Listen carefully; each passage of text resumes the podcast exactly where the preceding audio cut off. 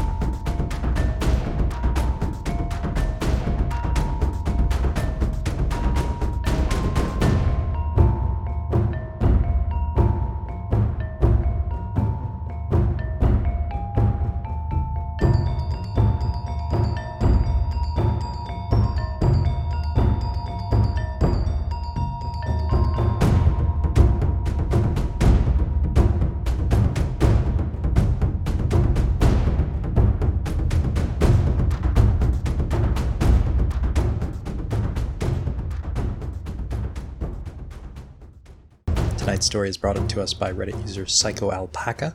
He has two short novellas you can read on Amazon now Eve and Ship of Fools. There will be a link to those in the description. Tonight's story is The Birds of the Nether Realm.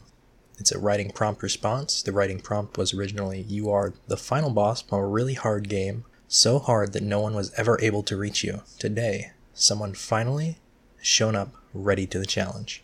The problem is, you spent too much time without a fight and completely forgot how to do it. Let's go ahead and dive into this story here. I really enjoyed this one, and I think you will too.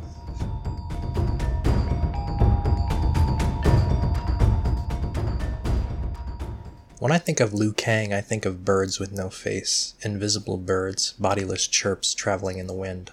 That's how I see Liu now, in my head, after all these years. I don't know how long it's been now a decade? There was this one time, a couple of years ago, Scorpion came by. It was one of these cold days in the nether realms when even the fire pits seem icy.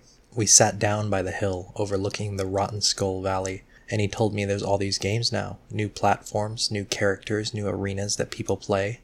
And that's why no one plays our game anymore. That's why it's been so many years. I don't know how he would know that, but I don't know why he would lie either. But anyway, I wanted to talk about Liu because he was the first one to come over. For so many years, I was alone in this place, apart from the odd visit from one of the other villains, which never happens anymore. I figured very quickly that the game was owned by a kid, because kids lose interest very quickly and they're not very good, so that's why no hero would reach me.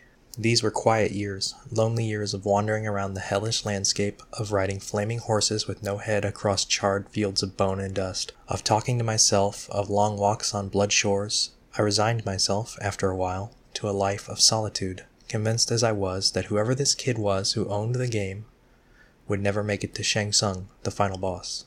And then one day he came along. I remember I was sitting under the shade of a tree in the absolutely horrendous fucking forest. It was the end of the afternoon, the red, thunderous sky hanging low above my head when I heard the steps. I turned back and there he was, Liu Kang.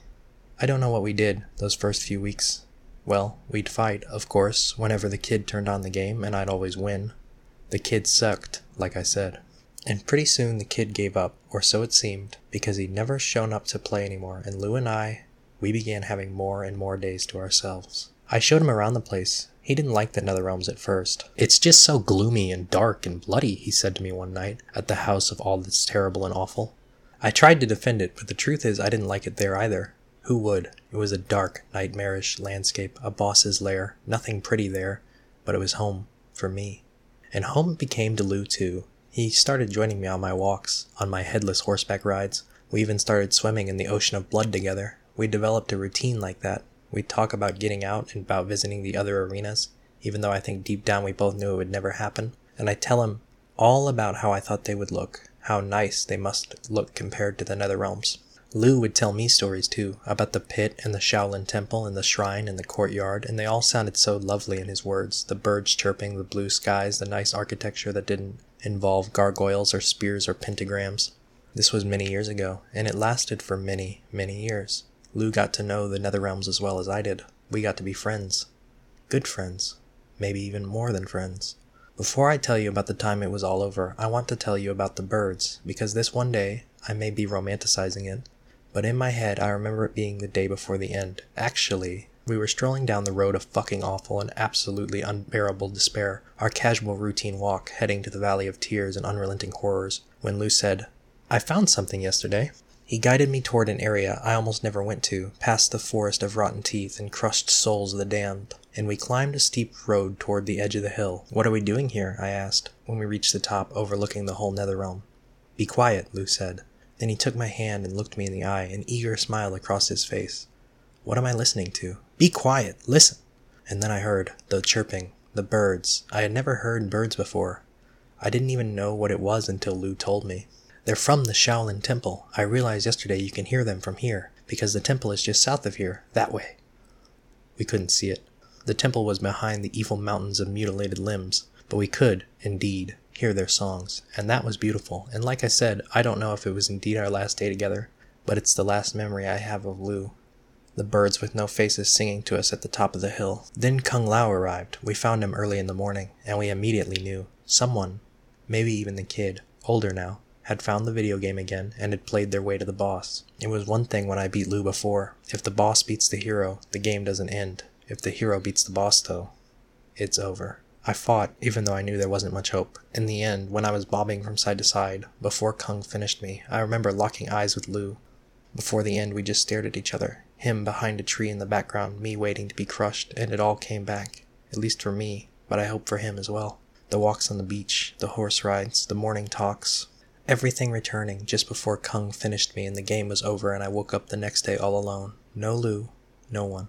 This time forever because I knew no one would start the game from scratch anytime soon, and even if they did, what are the odds they would use Liu again?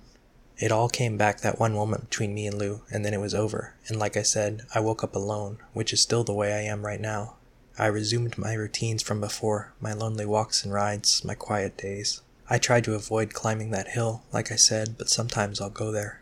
Sometimes I'll go there and close my eyes and hear the chirping from the Shaolin Temple, the arena just before the Nether Realms. I'll hear it and think of better days and of laughs and talks with Liu, and if I'm really, really quiet, I sometimes let myself dream that I can hear Liu's voice, that someone grabbed that controller again, that he's fighting his way to me, villain by villain, climbing his way up to see his old friend and to ride on the headless horses and hear faceless bird songs carried by the wind. But then I remember bad guys can't dream too much, lest they lose what makes them who they are. So I open my eyes, and Liu is not there. But the birds still sing. They will always sing. I'm Andrew Wright, and this has been The Reading Room, the short podcast for short stories. Once again, today's short story was brought to us as a writing prompt response by Psycho Alpaca. The story's name is The Birds in the Netherrealm. Links will be in the description to both the original story, Psycho Alpaca's subreddit, and a couple of his short novellas that you can buy now on Amazon. Thank you for listening, and good night.